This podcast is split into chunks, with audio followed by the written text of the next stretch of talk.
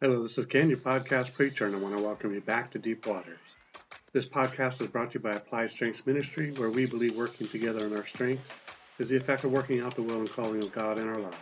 The title of this message is Christian Maturity is the Goal when Reading the Bible. It is a multi episode series in which this is episode 2 of 4. Yes, you can forget the Word, you can forget the Scriptures, which is why going to church and Bible study is not enough. You must be intentional about getting it down into your spirit. You are advantaged by it 100%. I would dare to say that if reading your word is not a consistent routine in your life, then you are at a severe disadvantage as a Christian, and the fruit of your life will reveal this lack, this bad error laden choice. Reading your word stimulates your spirit to want to get to know God. Why would you not want to get to know God? Look at the consequences of those choices. 2 Thessalonians 1 8 in flaming fire taking vengeance on those who do not know God and on those who do not obey the gospel of our Lord Jesus Christ. Matthew 7:23 And then I will declare to them, I never knew you. Depart from me, you who practice lawlessness. As discussed above, the Bible, although doesn't specifically mention the milk bread meat levels of revelatory understanding, does describe three levels of maturity for the believer in terms of the baby, young person, and father or mother. Here's Johnny. 1 John 2 12, 14. I write to you, little children, because your sins are forgiven you. For his name's sake. I write to you, fathers, because you have known him who was from the beginning. I write to you, young men, because you have overcome the wicked one. I write to you, little children, because you have known the Father. I have written to you, fathers, because you have known him who is from the beginning. I have written to you, young men, because you are strong, and the word of God abides in you and you have overcome the wicked one. It was after quite a bit of time as a believer that I began to see things in the Bible that I had previously not seen. It is this way with everyone that reads the Bible. Perhaps our increased maturity in Christian growth is contingent on our hearing and doing the Word. James 1 22 24. I also think it is based on our ability to grow through trials, tribulations, and suffering as we walk out our faith. Jesus, after all, was perfected through suffering. Hebrews 2:10, 5, 8, 9. Now recently, that is 2020, I was taught that the highest level of Christian maturity is to love an actionable faith. Oh, how I avoided reading 1 Corinthians chapter 13 for years. It was my skimmer chapter, and my mind to walk it out as Galatians instructed in faith was all but impossible. Galatians 5 6. For in Christ Jesus neither circumcision nor uncircumcision avails anything but faith working through love. I avoided reading Corinthians as though because, and here was a baby in me, because I could not imagine being that kind of a person. It just seemed so out of reach. Now, there are other scriptures that seem the same way, but this one's particularly difficult because God is love. 1 John 4 8. And love is all over this request. Now, you see, at least in my life, there's more baby stuff. Perhaps I should have set up a scripture registry that I might have gotten through this season sooner. Let's look at another avoidance batch of fruit. Galatians 5 22 25. But the fruit of the Spirit is love, joy, peace, long suffering, kindness, goodness, faithfulness, gentleness, self control. Against such there is no law, and those who are Christ's have crucified the flesh with its passions and desires.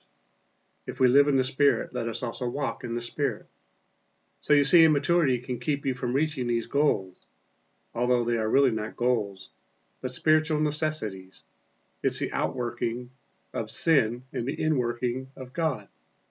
So let's look at the big bad Corinthians love and see if it doesn't resonate with you. Perhaps you have your own scriptures that somehow keep you from getting into all of the Word, allowing it to do its complete work. 1 Corinthians chapter 13. Though I speak with tongues of men and of angels, but have not love, I have become a sounding brass or a clanging cymbal. And though I have the gift of prophecy and understand all mysteries and all knowledge, and though I have all faith, so that I could remove mountains, but have not love, I am nothing. And though I bestow all my goods to feed the poor, and though I give my body to be burned, but have not love, it profits me nothing. So now it's strange because this morning I was dreaming about the scripture, and it was this scripture that I was actually dreaming about. not knowing that I would be sitting here reading it to you. But think about it. But have not love. If God is love, what it's saying is if we don't love each other, if we don't operate in love, then we don't have God. This is why this is so critical. In other words, without God, who is called love, 1 Corinthians chapter 13 is impossible. All right, let's go to verse 4. Love suffers long and is kind. Love does not envy. Love does not parade itself. It is not puffed up. It does not behave rudely. It does not seek its own. It is not provoked. Thinks no evil. Does not rejoice in iniquity, but rejoices in the truth. It bears all things, believes all things, hopes all things, endures all things. Now you see in that paragraph, all of that stuff is actually attributes of God.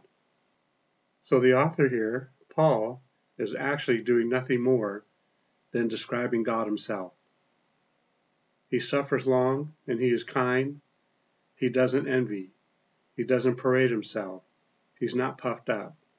He doesn't behave rudely. He doesn't seek his own. He is not provoked. He thinks no evil. He does not rejoice in iniquity, but he rejoices in the truth. He bears all things. He believes all things, hopes all things, and he endures all things. You see, that's just another way of reading it, and I think both are accurate. Verse 8 Love never fails, but where there are prophecies, they will fail. Where there are tongues, they will cease. Where there is knowledge, it will vanish away. For we know in part and we prophesy in part. But when that which is perfect is come, that which is in part will be done away. When I was a child, I spoke as a child. I understood as a child. I thought as a child. But when I became a man, I put away childish things. For now we see in a mirror dimly, but then face to face. Now I know in part, but then I shall know, just as I also am known. And now abide faith, hope, and love, these three, but the greatest of these is love.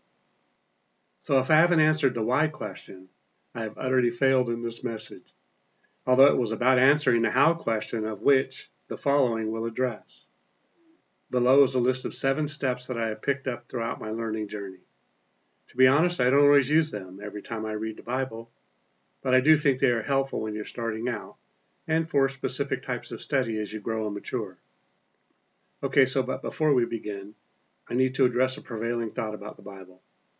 Have you ever wondered why it has been studied so much without much deviation from what is considered normal, with the exception of the occasional individual, church or denominational non denominational organization, as well as some 501c3 organizations, such as the Salvation Army?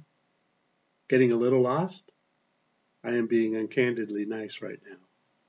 It is usually only when we read the Bible using interpretation and not revelation to try to gain wisdom, knowledge, and understanding, instruction and action items from God, that we sideways and turn our hearts to stone. I can't say this enough. The Bible is not understood by your off putting interpretation of it. It does not need your brain to remain the most powerful force on earth and in heaven. Interpretation has caused more religious wars and unimaginable cruelty to human lives than anything. It is all but absolutely disgusting to even hear when someone says, That is not my interpretation. This is flung around like cow dung in a cornfield. If the Bible left room for your wild imagination, then we would all be in trouble. In order for it to be unchangeable, to be consistent, and absent of confusion and chaos for thousands of years, you have to be given the revelation of what it says, period. Yes, so if you don't have the Holy Spirit, who gives a revelation, then you are squat out of luck, and luck has no power. No Holy Spirit, no revelation. Yes, God created the system and has plenty of workarounds. Let's look at some supporting scriptures before moving on. John 16:13. However, when he, the Spirit of truth, has come, he will guide you into all truths, for he will not speak on his own authority, but whatever he hears, he will speak and he will tell you things to come. Galatians 1 11 12. But I make known to you, brethren, that the gospel which was preached by me was not according to man. For I neither received it from man, nor was I taught it, but it came through the revelation of Jesus Christ. Hebrews 13:8. Jesus Christ is the same yesterday, today, and forever. So, in finishing my rant about interpretation versus revelation, I say that it is clear that the Holy Spirit is not only necessary to manifest the power of God, but also to give us a revelation of God. It is also unequally clear that Paul received the word by revelation, and the evidence is not found in the 13 New Testament books he wrote, right? Yes, it is.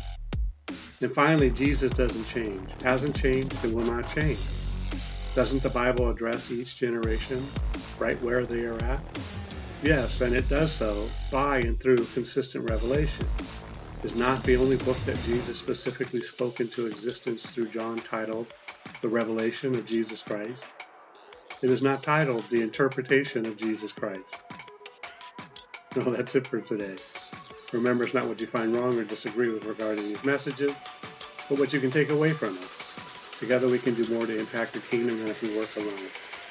Let's flip the script and kill, steal, and destroy the works of the enemy and create space for the light of light to shine through in the people's lives. Plant a seed and click on the like and subscribe button. Let's build this ministry together. Thanks and see you next time in Deep Water.